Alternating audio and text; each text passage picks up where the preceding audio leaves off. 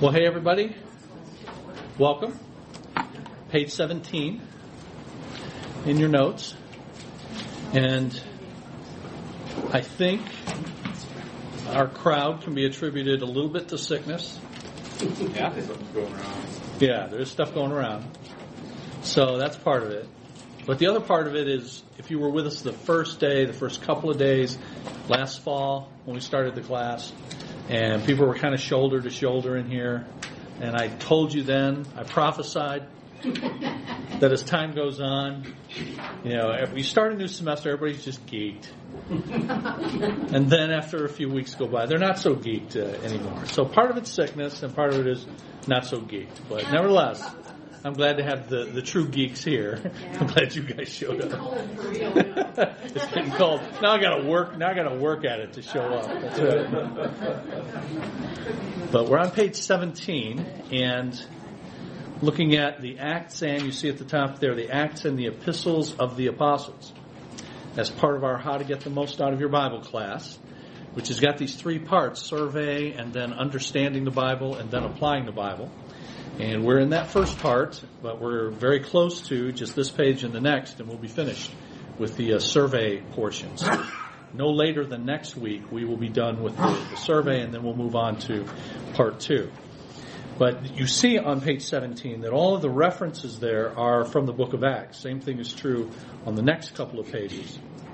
Because these notes uh, document the progress of the church in the book of Acts, and then note in uh, in various uh, paragraphs. For example, down at Acts 10, you see toward the bottom of the page, you see in bold uh, the word James.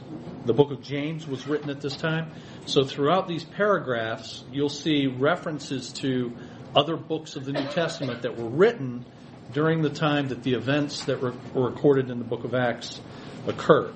So this is all going through the book of Acts and the first uh, several decades of the of the church. And the book of Acts is, as I've told you the last couple of weeks, a transition book. It is transitioning from one nation to all nations.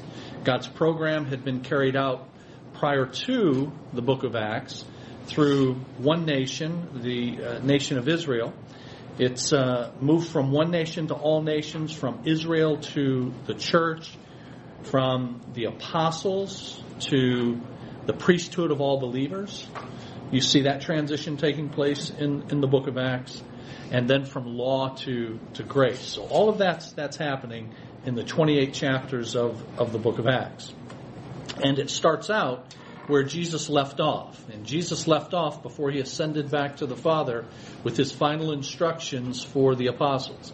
And those final instructions we call the Great Commission. And those are given in uh, a few places. Matthew 28, 19. Uh, Go and make disciples of all nations.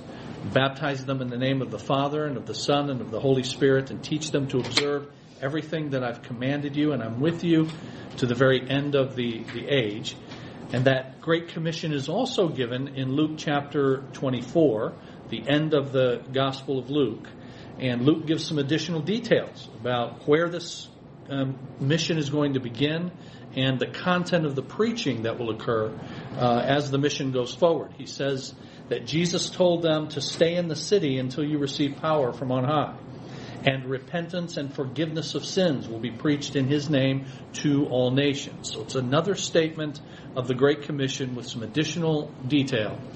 And then in Acts chapter 1, when the book of Acts opens now, Jesus ascends back to the Father, and now the apostles are left to carry out this mission that Jesus has, has given, to begin this mission that Jesus has given. And he has said, stay in the city, the city of Jerusalem, until you receive power. Uh, he has said, when you carry out this mission, you're going to baptize, you're going to preach repentance and forgiveness of sins. And that's where you find them when the book of Acts starts. Fifth book in your New Testament starts with them in Jerusalem waiting. And they receive this power beginning in Acts chapter 2. And the day of Pentecost, the Holy Spirit comes upon them. And a, a sign is given to them that this is beginning, and that sign is that they're able to speak in languages that they had not learned. And there are people there for the feast of Pentecost. The Bible says from every nation under heaven. There are Jews there from every nation under heaven, and they hear the apostles speaking in their languages. And so this is a sign, and Peter explains then what's taking place beginning in chapter 2 and verse 14, all the way down to verse 36. And then in verse 37 of Acts 2, the people hear this and they say, Brothers, what shall we do? And then Peter says in Acts 2.38, uh, Repent, be baptized for the forgiveness of sins. So you've got all three of those. Repentance, baptism, and forgiveness of sins. And all three of those elements, remember, were part of Jesus' Great Commission instructions. That you're going to go to all nations, you're going to baptize them. And in Luke 24, repentance and forgiveness of sins is going to be preached in his name to all nations. So here in Acts 2:38 you have clearly the beginning of this mission. But I pointed out last week, not only is it the beginning of the mission, it's also the beginning of the church. And I told you how we know that it's the beginning of the church. I'll, in 90 seconds, remind you. But we know it's the beginning of the church because this is the first time that the baptism of the Spirit has occurred. Jesus said in Acts 1 5, John baptized with water, but, uh, but you will be baptized by the Spirit in just a few days, in a few days. And then that few days is the day of Pentecost and this phenomenon that, that I mentioned. And Peter, who was there, and Peter's the one who stood up and explained everything that was happening, later in Acts chapter 11, he's explaining that the same thing happened to some Gentiles that he gave the gospel to at the home of a man named Cornelius. And they were able to speak in, in tongues as well. And he calls that, Peter does, in Acts chapter 11, verses 15 and 16. Acts 11, 15 and 16. He calls that the beginning that the Holy Spirit came upon them just as He did on us at the beginning. So in Acts 1 5, this Spirit baptism was still future. Jesus says it's going to be in a few days. When you get to Acts chapter 11, it's already happened at the beginning. That beginning was at Pentecost. And so uh, Spirit baptism occurred for the first time in Acts chapter 2, and it is Spirit baptism that forms the body of Christ, according to 1 Corinthians 12 and verse 13. 1 Corinthians 12, 13. You, we were all baptized by one Spirit into one body. So you put all that together.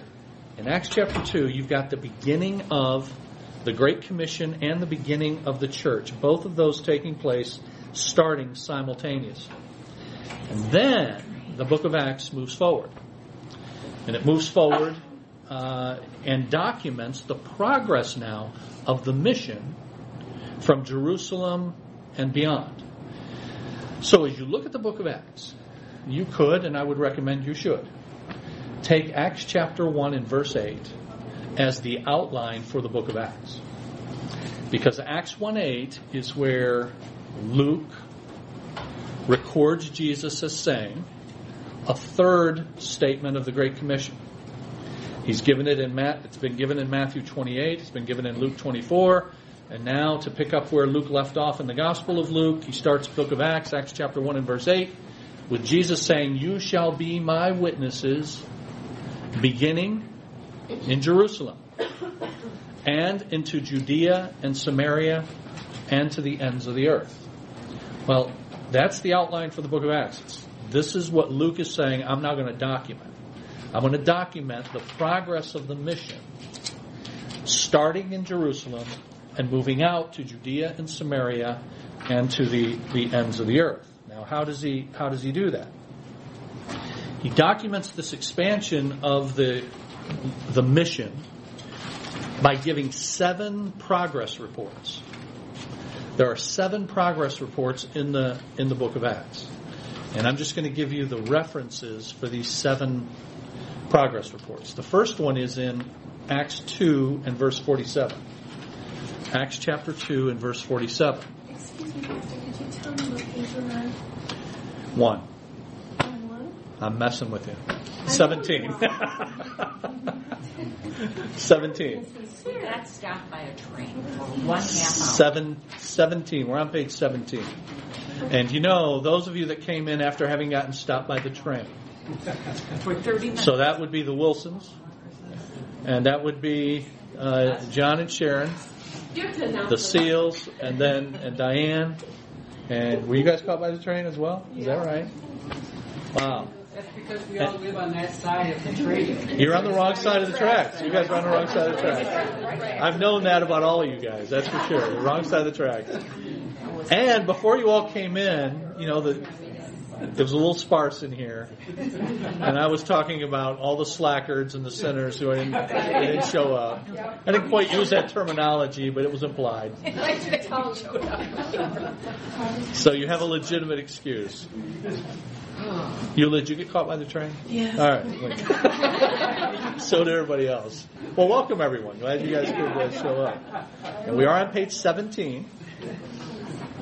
And the book of Acts, and Acts chapter 2 in particular, uh, gives us the beginning of both the Great Commission and the church at the same time. But then, with Acts chapter 1 and verse 8 being the outline for the book of Acts, documenting the progress of the mission, starting in Jerusalem and then beyond, you get these seven progress reports throughout the book of Acts. The first one is in chapter 2 and verse 47. But then the next one is in chapter 6 and verse 7. So 247 and 6 7. And then 1224. Oh, excuse me, 931. 931. Chapter 9 and verse 31. And then 1224. So 247, 6 7, 931, 1224. And then 16.5, chapter 16 and verse 5. 1920, chapter 19 and verse 20. So you got 247, 6 7, 931, 1224, 16.5, 1920, and then 28, 30 and 31. 28 verses 30 and 31. Now those seven progress reports and chapter 28 verses 30 and 31 are the final two verses of the entire book. So it ends with Paul in a rented house in Rome. That the gospel has made it to the capital of the empire of in, in Rome by the end of the book of Acts. But remember, Jesus said the Great Commission is you're going to make disciples, and I'm with you to the very end of the age. So now the Great Commission is to continue from there, and that's what these 2,000 years later we're supposed to we're supposed to be about. So I'd encourage you to consider the outline of the book of Acts as in Acts chapter 1 and verse 8. You'll be my witnesses in Jerusalem, in Judea and Samaria, and to the ends of the earth. And then those seven progress reports showing the, the progress of the, the mission uh, through the church. Now, in Acts chapter 2, you've got that first church in, in Jerusalem. And on page 17, you see Acts chapter 2 there, the coming of the Holy Spirit. 3,000 people. Luke tells us, Luke who wrote Acts tells us 3,000 people came to Christ in one day. So 3,000 folks come to Christ. Uh, and then Luke gives us the characteristics of this first church in chapter 2 and verse 42. Chapter 2 and verse 42. He says, They continued in the apostles' doctrine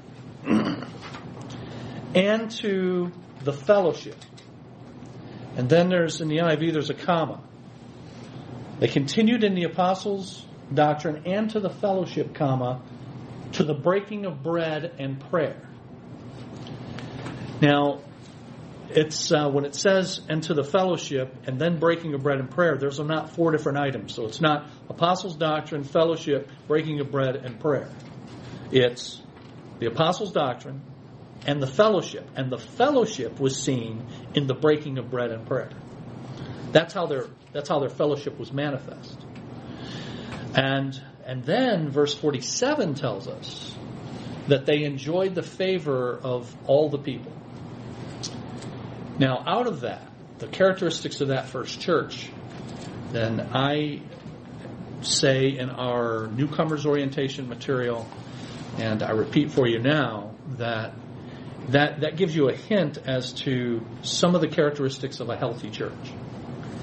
that a healthy church will have uh, three things going on in roughly equal proportion if it's to be a, a healthy church.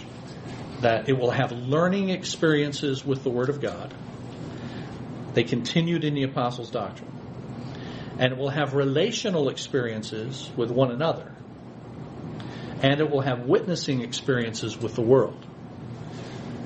So those three things, learning uh, experiences, relational experiences, and witnessing experiences. Now, if a church is going to be healthy, it needs to it needs to make sure it's doing all three of all three of those. And to the extent that churches don't do any of those three, to that extent they are unhealthy. And you, if you think about it, you may have experienced or been in churches where you've got one of those, but maybe not the other two. Uh, if you, if you, from my background, from a seminary background, graduating from seminary, uh, it's very easy to fall into the church being only a learning place and not a relational place or a witnessing place. So that's a hazard. And to that extent, if that happens, then that's it's ill health. But you can have churches that are relational and they're to the exclusion or near exclusion of the others. I grew up Pentecostal. Why are we called Pentecostals? Because we think we're doing what they did back in Acts chapter 2. We're not, we weren't, but we thought we were. We were called Pentecostals, but, and, and we weren't taught a whole lot. In the church I grew up in, we weren't taught a whole lot.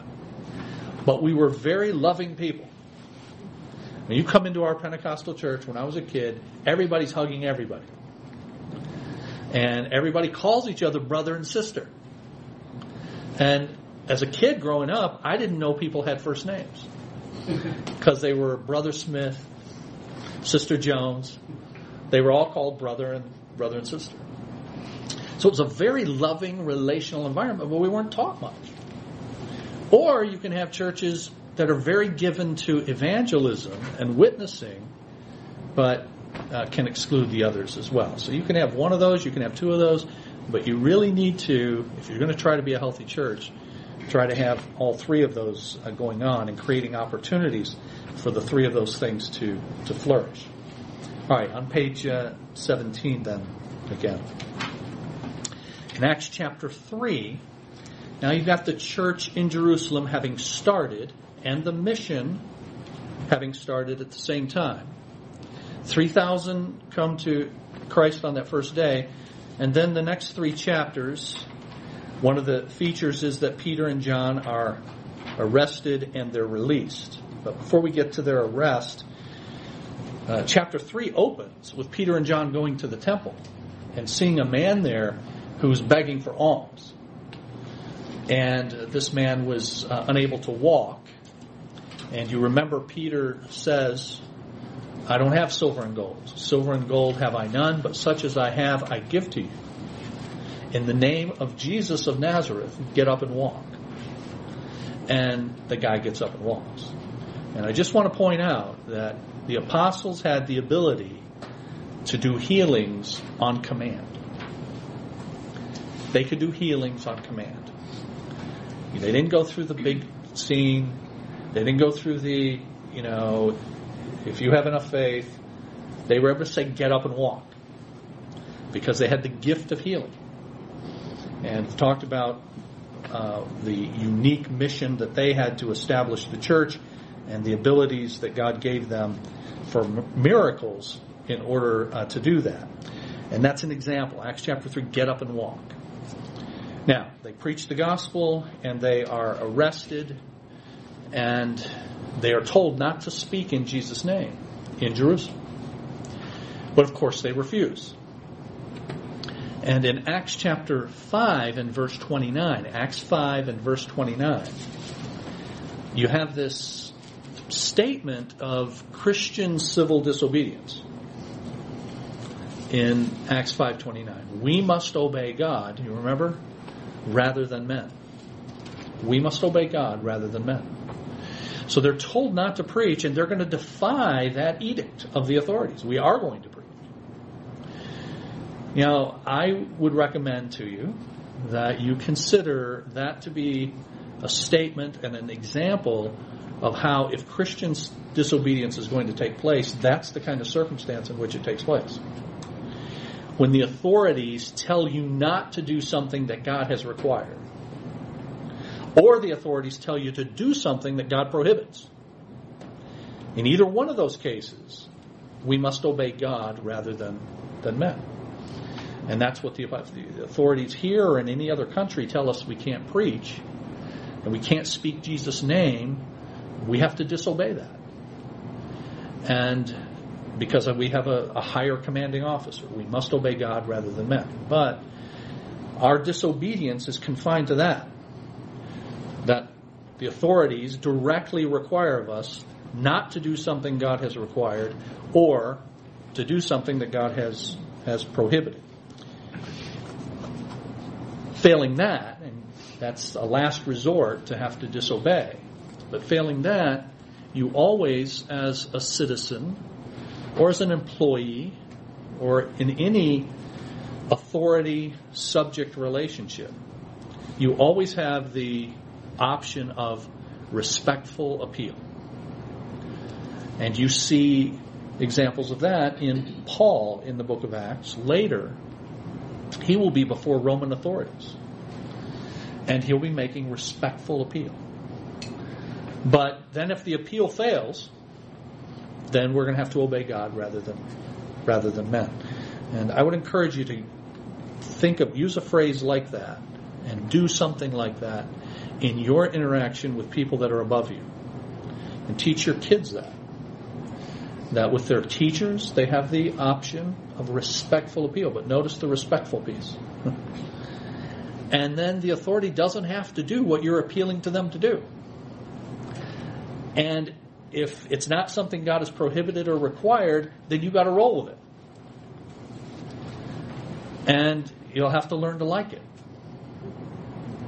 And the way you learn to like it is you understand that there's a higher authority and that God rewards that obedience on the part of his on the part of his people. So teach that to your kids, but you can only teach that to your kids if you practice it. Like at work. And I know I'm meddling now, but but you know, at work it's hard to do that because everybody, unless you own the company, everybody works for an idiot. I mean that's what we all think. Whoever the manager is is an idiot. Until you get a promotion and you become the manager. And then what do you become? To everybody else. You become the idiot. So you would think we would learn this, you know, that you see the cycle over and over and over again, and whoever is in charge is always the idiot. And people talk about it, and why can't they get their act together, and all of that. You know, well, if it's always like that at every level, and you know, I had the advantage or disadvantage of when I had a real job, I went to a bunch of different places as a computer consultant, and I would be six months here and a year there. So I saw a bunch of different places. And it was almost always the same, no matter where I went. And I would tell people there who were employees, they're like, this is the worst company. I go, no, it's not. The one I was at last time was the worst company. and I know because they all told me that. okay? So respectful, respectful appeal. But we must obey God rather than men in those circumstances of the government says do something God requires or uh, or requires something God prohibits. Now, in Acts two, three thousand are come to Christ. In Acts chapter four, Luke is fond of giving uh, just these progress reports. I gave you those seven, and also giving you numbers. He throws numbers in there. And, and I take from that that God cares about the progress of his mission. And Luke documents that people are coming to Christ. So in Acts chapter 2, 3,000 come. In Acts chapter 4 and verse 4, Acts 4 and verse 4, it says that now the church has 5,000 men. 5,000 men. Now, it's 5,000 men. That doesn't include the women and children. So in ju- and that's just in a few weeks. The church has gone from 3,000 on one day to uh, 5,000 just the men, not including the women and children. So you have thousands of people in this church in Jerusalem. And Luke is documenting that uh, for us. So then you come to Acts chapter 6, middle of page 17. And one of the key events there is the, the first uh, deacons. But notice the first line in that paragraph. By now there were at least 8,000 new believers. Because of Acts 2.42, 3,000. And then Acts 4 4, you got 5,000 men. And Acts chapter 6 and verse 1 starts this way. In those days, the number of disciples was increasing. So you already got 3,000. Then Acts chapter 4 says 5,000. And then Acts chapter 6 says the number of disciples is still increasing. So that's why you have this at least 8,000 number. It could easily be 10,000 or more. So you've got this burgeoning church uh, going on and growing. And a, a, dispute arises, and we'll talk about that dispute and how they handled it in a moment, instituting the office of deacon in order to handle this problem. But here you got this mega church. You got the first mega church is in Jerusalem. So one of the things we should be careful of is saying that it's wrong for a church to be large. Now, some of you may have said that that it's wrong for a church to be over a certain size. Because if that's the case, the very first church blew it mm-hmm. at the very beginning, at thousands of people. Now, there were that was a particular circumstance. That was the only church. That was the only game in town. The mission is to move out from Jerusalem. We're going to see how that happened in just a bit. But the idea that a church has to be, you know, a particular size or there's a, a magical maximum size that a church should be is not something that we'll be able to prove. Now, practically speaking, there are a lot of things that you've got to you've got to think about as a church gets to a certain size and loses the one another kind of relational aspect that uh, I talked about earlier. And there are ways in order to expand the mission to do both of those, to keep the relational uh, aspect of the church, but also see the mission move forward, namely by kicking people out and starting other churches. Uh, so that's a that's a good way. That's our that's our uh, vision for for our church. So, but just bear that in mind that here's a church that had eight, ten thousand people in it uh, in Jerusalem, and this problem arose. And what was the problem? Well, Acts chapter 6 tells us that the Grecian widows complained uh, that favoritism was being shown to the Hebraic widows in the distribution of benevolence. So the church had a, a benevolence program to help widows. And in a church of that size, you have, one, you would have a lot, you would have a lot of people of different demographics, including widows. So they got a lot of widows to take care of. But they not only have a lot of widows, they've got widows from a couple of different camps. You've got the Grecian widows and you've got the Hebraic widows. So who are they? And the Grecian widows are, are Jews that are Hellenistic Jews. They are, I talked about that years ago, or weeks ago, seems like years ago, weeks ago, what Hellenism is. Hellenism is Greek culture. And so the Hellenistic widows are those who came from outside the environs of Jerusalem. And why did they come to Jerusalem? Well, they came in all likelihood for Pentecost. Well, Pentecost is over. So why didn't they go home? Why are they still in Jerusalem? And again, in all likelihood, this is the reason that the church back in Acts chapter 4 had all things in common. They actually shared their possessions together because people expected Jesus to come back like right away. And he's coming back to Jerusalem. He said he was coming back there. So we want to be here when he comes back. So you've got these people who came to Jerusalem as they did every year for Pentecost, but this year they didn't go back.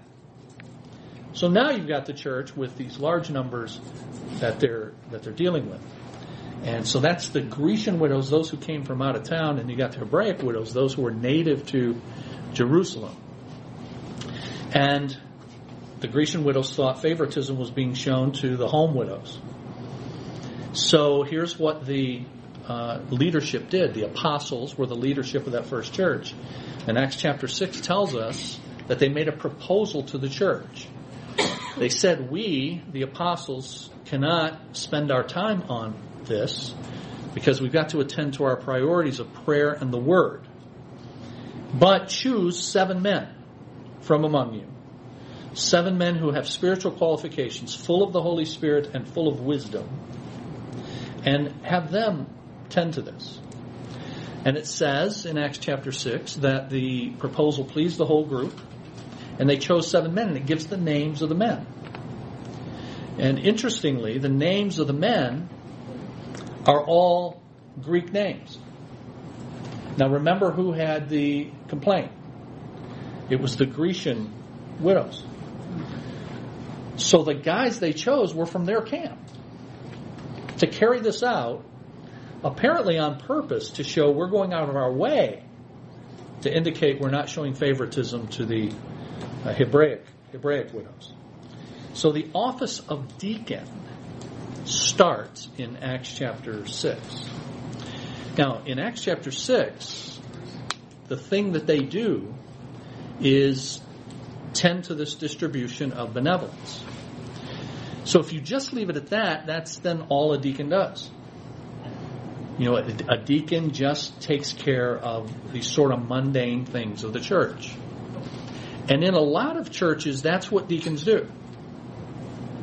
They take care of just stuff. Um, I was at a church in Washington, D.C., an, an excellent church, um, six years ago now, six years ago next month. Uh, I was at Capitol Hill Baptist Church for five days for a conference. It's called Capitol Hill Baptist Church because it's four blocks from the Capitol. I was there in March of 2010, and that was that happened to be the weekend when Obamacare was being debated and passed. And on a Sunday afternoon of my time there, it was Sunday afternoon. They were having a Sunday vote in Congress, and it was a beautiful day in March. And we had a couple hours in the afternoon after church, and we could do whatever we want. And I walk over to the Capitol, and there are people everywhere protesting. And I'm loving this. and I, I'm there in this crowd, and I'm talking to these people. And there's people there from Michigan. You know, they're they're protesting Obamacare and all of that. And Michele Bachmann, you know, some of you know who she uh, was. She's not a congresswoman anymore, but she was a rabble rouser against Obamacare. And she's on this kind of overpass bridge, and people are down there, and she's getting everybody stoked. And there's just this big crowd, and people got signs. And anyway, I have to leave. I go back. We had a session that evening, and the next day, the next morning, I get on my computer and I look at the Washington Post, which I do pretty much every day. And on the front page of the Washington Post is a picture of Michele Bachmann giving this rabble rousing speech. and it dawns on me, hey, I was there when she was doing that. And I start looking at the faces. There is me right there. and so I emailed this to my family. Look. There I am. But anyway, I digress. The, uh, this church is an excellent church, Capitol Hill Baptist Church. But the way they are structured is the way many churches are, and that is that the deacons do, as I say, mundane stuff. Now, to be fair, it comes from this is how the office of deacon started. Uh, so, like at Capitol Hill Baptist Church, they have a deacon of parking, like the, and he's a deacon, and he's in, but his thing is to be the head of parking. Now, why do you need somebody to be the head of parking? Well, if you've ever been to Washington, D.C., you know that real estate is hard to come by. And here's a church of about seven, eight hundred people, and they have this tiny parking lot. And a lot of people walk from the neighborhood and all of that, but if you're going to build anything in D.C., it's going to have to be up. So just managing the parking is a huge is a huge task. But anyway, they've got a guy in charge, or guys in charge, and they're the deacons of parking. And so, how does how does that work? Well, I just wanted to take a few minutes to tell you how we've tried to put together as best we can the three entities that the Bible gives that are involved in decision making in the church. Three, three entities. I mean, one is the, the pastors, also known as elders, also known as uh, overseers. All three terms apply to the same office, so pastors. But then the other one is deacons. Now, why do we include why do we include deacons in the decision making process? The reason is if all you had was Acts six, then you don't have much to go on, and you only have two other passages in the New Testament that mention deacons. Two. But one of them is 1 Timothy chapter 3. 1 Timothy chapter 3, beginning in verse 8. And it's giving qualifications for guys who will serve as deacons. Now, some of you are familiar with 1 Timothy 3, but it gives the qualifications for pastors, and it gives the qualifications for deacons, and it gives the qualifications for deacons' wives. And those qualifications are pretty lofty. As a matter of fact, they're almost identical to the qualifications for pastors. The only, there are only two that are different in the list. One is it does not say that a deacon has to be able to teach. And it does say that for pastors. And it does not say for a deacon uh, that he manages the church of God, that he oversees the church of God. Remember, a pastor is an overseer as well.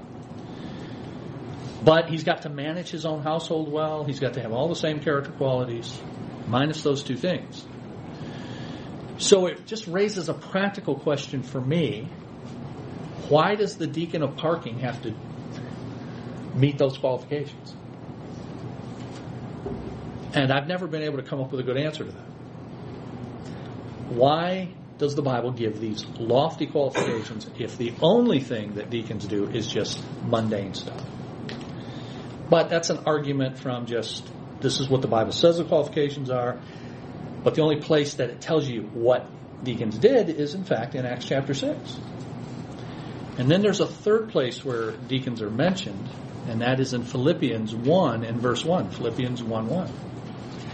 And Paul, who wrote the letter of Philippians, says in verse 1 Paul to the church at Philippi, together with the pastors and deacons. That's what it says. So he's, he singled out the pastors and, and the deacons, as if that's a leadership role. That's the way I take that. But that's all you got. So I can't prove it's a leadership role.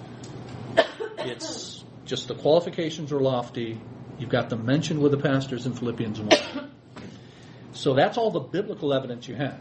Now, practically, as a wisdom matter, Proverbs 15:22 Proverbs 15:22 says that there's wisdom in the company of many counselors. So that's just a practical wisdom matter to have people that you can consult with on decisions. So if that's a wisdom matter, then what better group of people than people who have to meet these qualifications in 1 Timothy 3 to be a group of uh, counselors? So in our church, we don't use the deacons only as doing stuff, but rather they have to meet these qualifications and they are part of what we call the leadership team. Leadership team is comprised of the pastors and the deacons. That's two entities. You got the pastors, you got the deacons, but then the third entity is the congregation itself. The congregation is involved in the decision making. We see some examples of that in the New Testament. And one is when Jesus says in Matthew 18, if discipline has to be administered, that the final step is to tell that to the church. and the church is to take action. You've got the you've got the same thing in 2 Corinthians chapter 2. 2 Corinthians 2, church discipline, where Paul says, deal with this discipline matter when you are gathered together. When the congregation is gathered, then deal with this discipline matter. So that's one indication that the congregation has some role in decision making is in discipline matters. But also in Acts chapter 6 because they had this problem. The apostles were the leaders. The apostles recognized the problem. They made a proposal, choose seven men. But then Luke tells us that proposal pleased the whole group. Now, I infer from that, and I admit I'm inferring, that Luke includes that to say if it had not pleased the whole group, they would have come up with something else. But it pleased the whole group. And in Acts chapter 15, that we'll see later. There's a meeting of the church as well, and the apostles lead this, and they have a discussion about how Gentiles are to be treated in the in the church. But again, it says that that the proposal that was made pleased the entire group. So the congregation has a role to play as well. You got these three entities. You got pastors, you got deacons, you got the congregation. So how do you fit how do you fit all that together? For the first two, we have this leadership team. But the pastors have a role that the deacons don't have even in that. Because 1 Timothy 5:17, 1 Timothy 5:17 says that elders, I'm quoting, direct the affairs of the church. So they've got a responsibility. Pastors have a responsibility to direct the affairs of the church.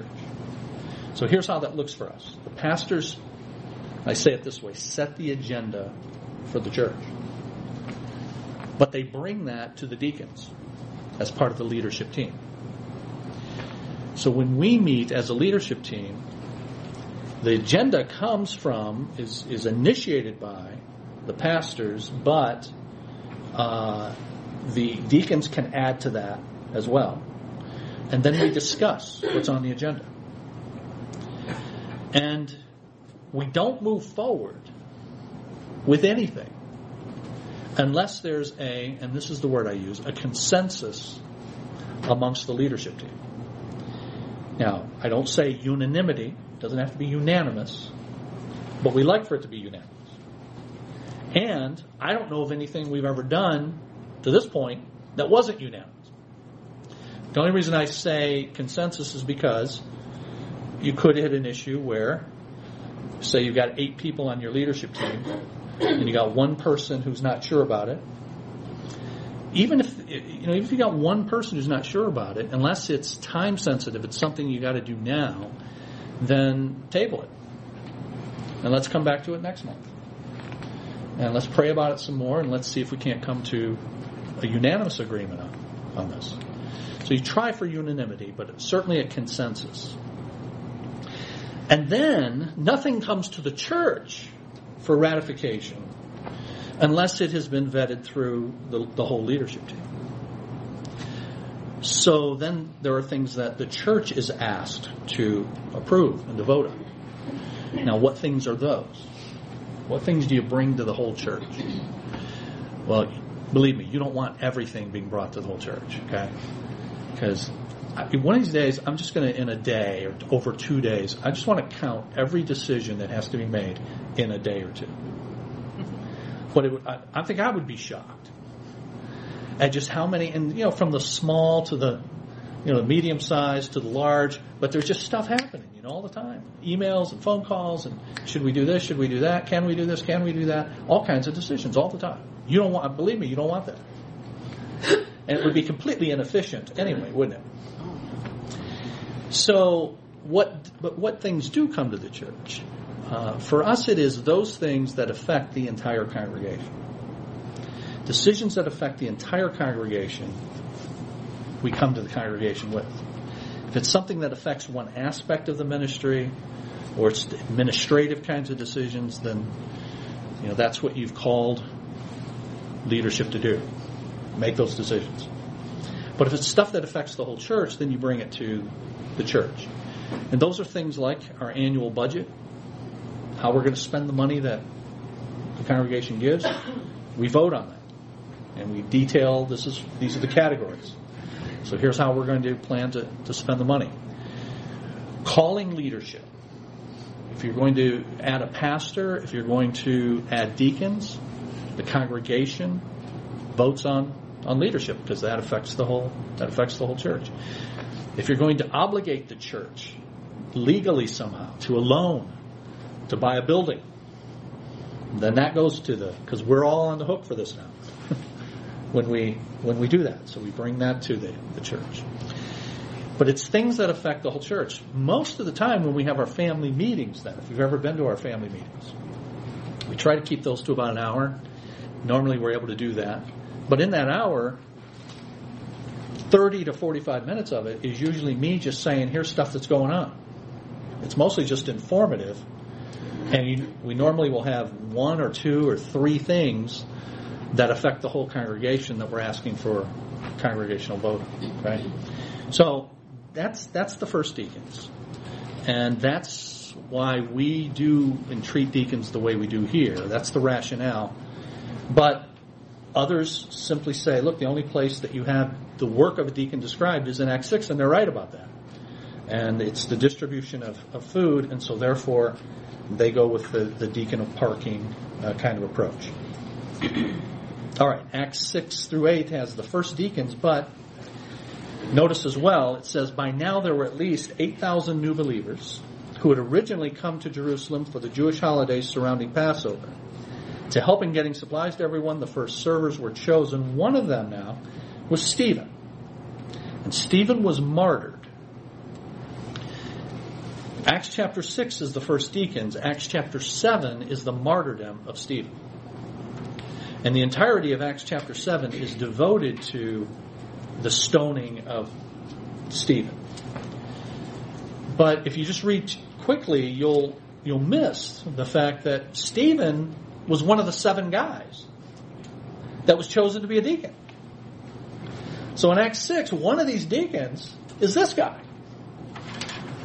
And this guy, you know, it's another reason, frankly, that he's not just the deacon of parking. Okay? If you look at the message that he delivers in Acts chapter 7, this is a marvelous message of the Word of God and the panorama of the whole plan of God, bringing Christ as the Messiah, and all of that. And he's willing to be martyred, and, and is. But as a result of uh, Stephen's martyrdom, his execution, at the end of Acts chapter 7, it tells us that a great persecution broke out. Now remember in Acts chapter 1 and verse 8, the church begins in Jerusalem and then goes to Judea and Samaria. And it's in Acts chapter 8 that that spread from Jerusalem to Judea and Samaria begins. And it begins in connection with the martyrdom of Stephen. There's this persecution, and the church is dispersed now to these outer regions. Now, in God's providence, that's the means that He used in order to move the church out in the, the Great Commission. I don't know if you've ever heard this, but there are people who say that, you know, maybe they hung around in Jerusalem too long. Because Jesus had said, You're going to be my witnesses in Ju- Jerusalem, but then in Judea and Samaria and to the ends of the earth. And here they are, just hanging out at the home church, the home base. So they're being disobedient by not going into Judea and Samaria. And so God brings persecution.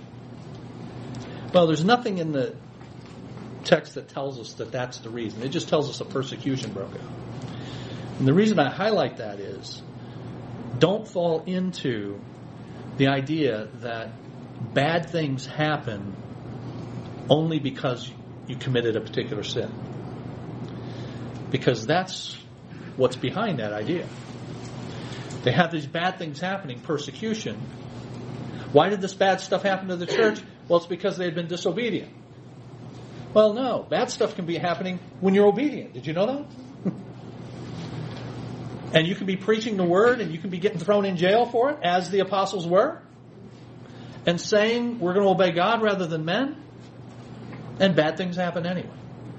So in God's providence, it was just His way of moving the church out into the regions, the regions beyond. So that's Acts chapters uh, six through eight, and then in chapter nine, you have the conversion of Saul. About this time, a young zealous Jew named Saul, who participated in the killing of Stephen. So Luke is very uh, careful as he goes through documenting all this, because he says that those who stoned Stephen back in chapter seven laid their coats at the feet of a young man named Saul. So that's the first time you're introduced. There's a guy named Saul who's consenting to the execution of this good man, Stephen. And then you have this very same Saul on the road headed to Damascus to persecute uh, the church.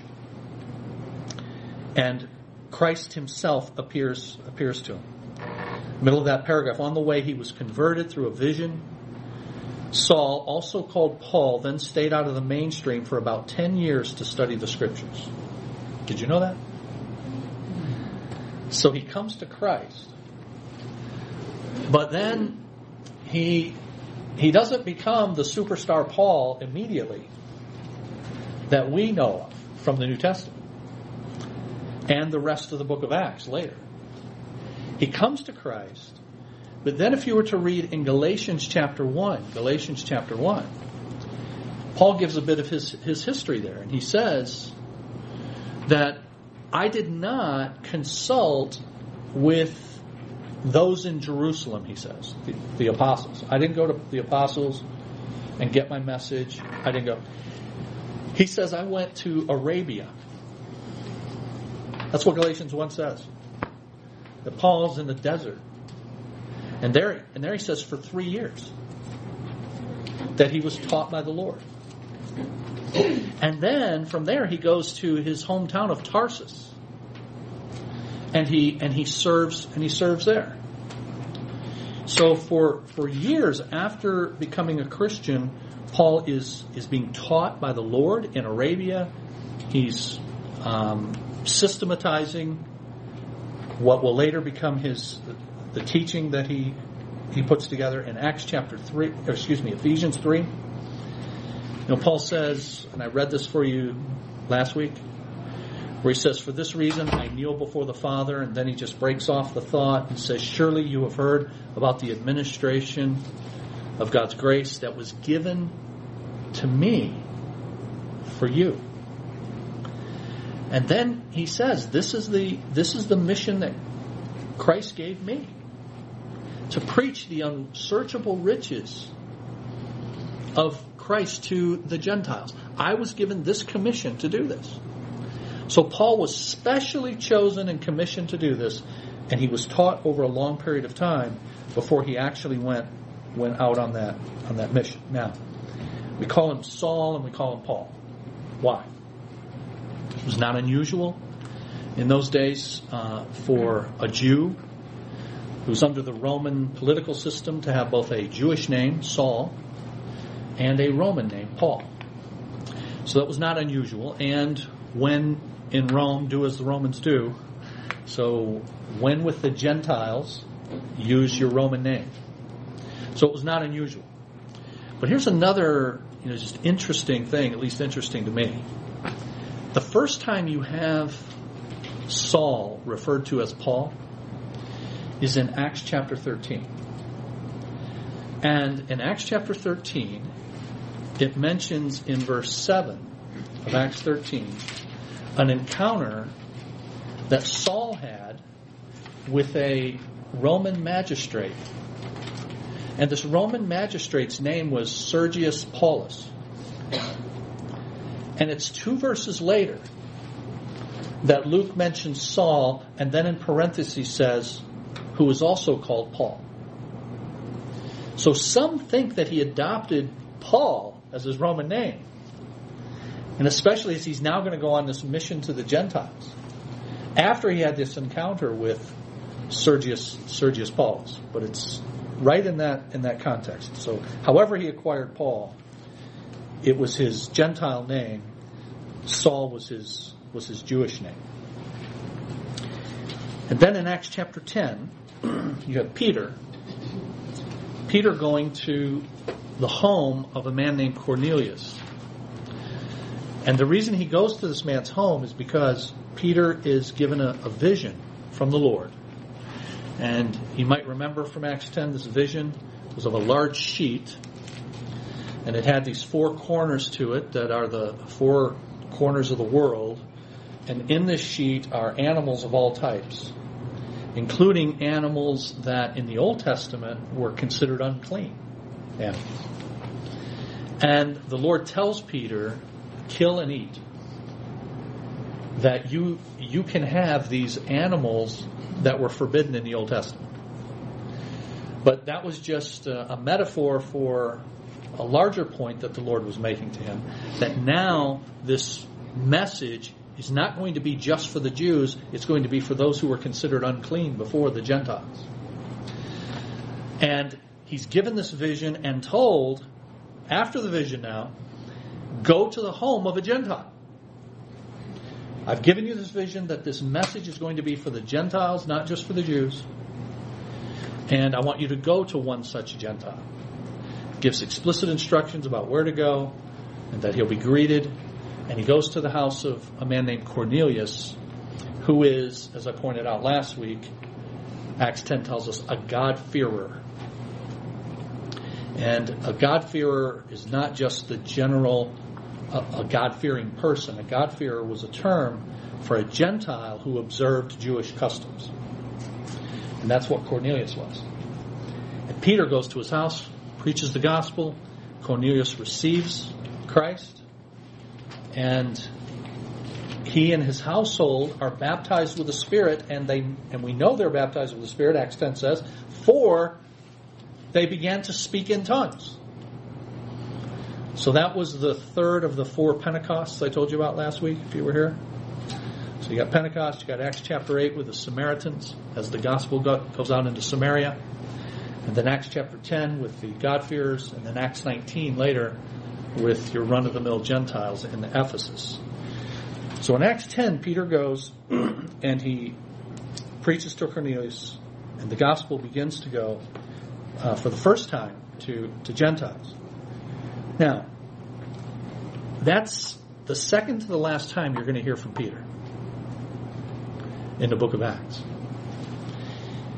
Uh, if you go to the bottom of page 17, you see Peter imprisoned and released by an angel. So you have that, but in between Acts 10 and Acts 12, you've got Acts 11 that focus on Paul and Barnabas.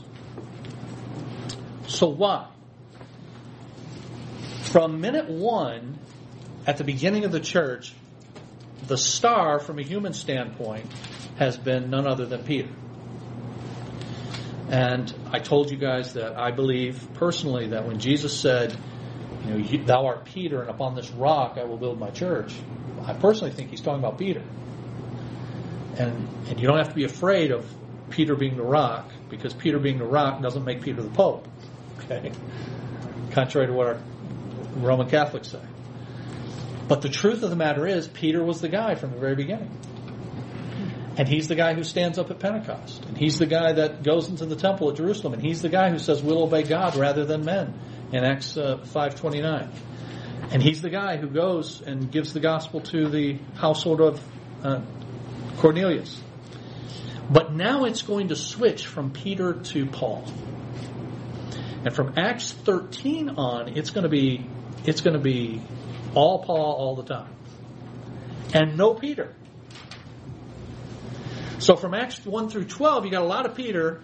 From Acts 13 to 28, you got no Peter. And Dr. Combs' class that he's teaching, he divided into two semesters. Uh, the first semester was Acts 1 through 12. And this semester he's teaching 13 to 28. That's part of the reason. Because you have that twofold division, the ministry of Peter and then the ministry of Paul. But but here you got Peter, then mention of Paul and Barnabas, then Peter again. And just here's my theory as to why. I mean, why does why does Luke arrange it that way? You know, Peter, Paul, then Peter.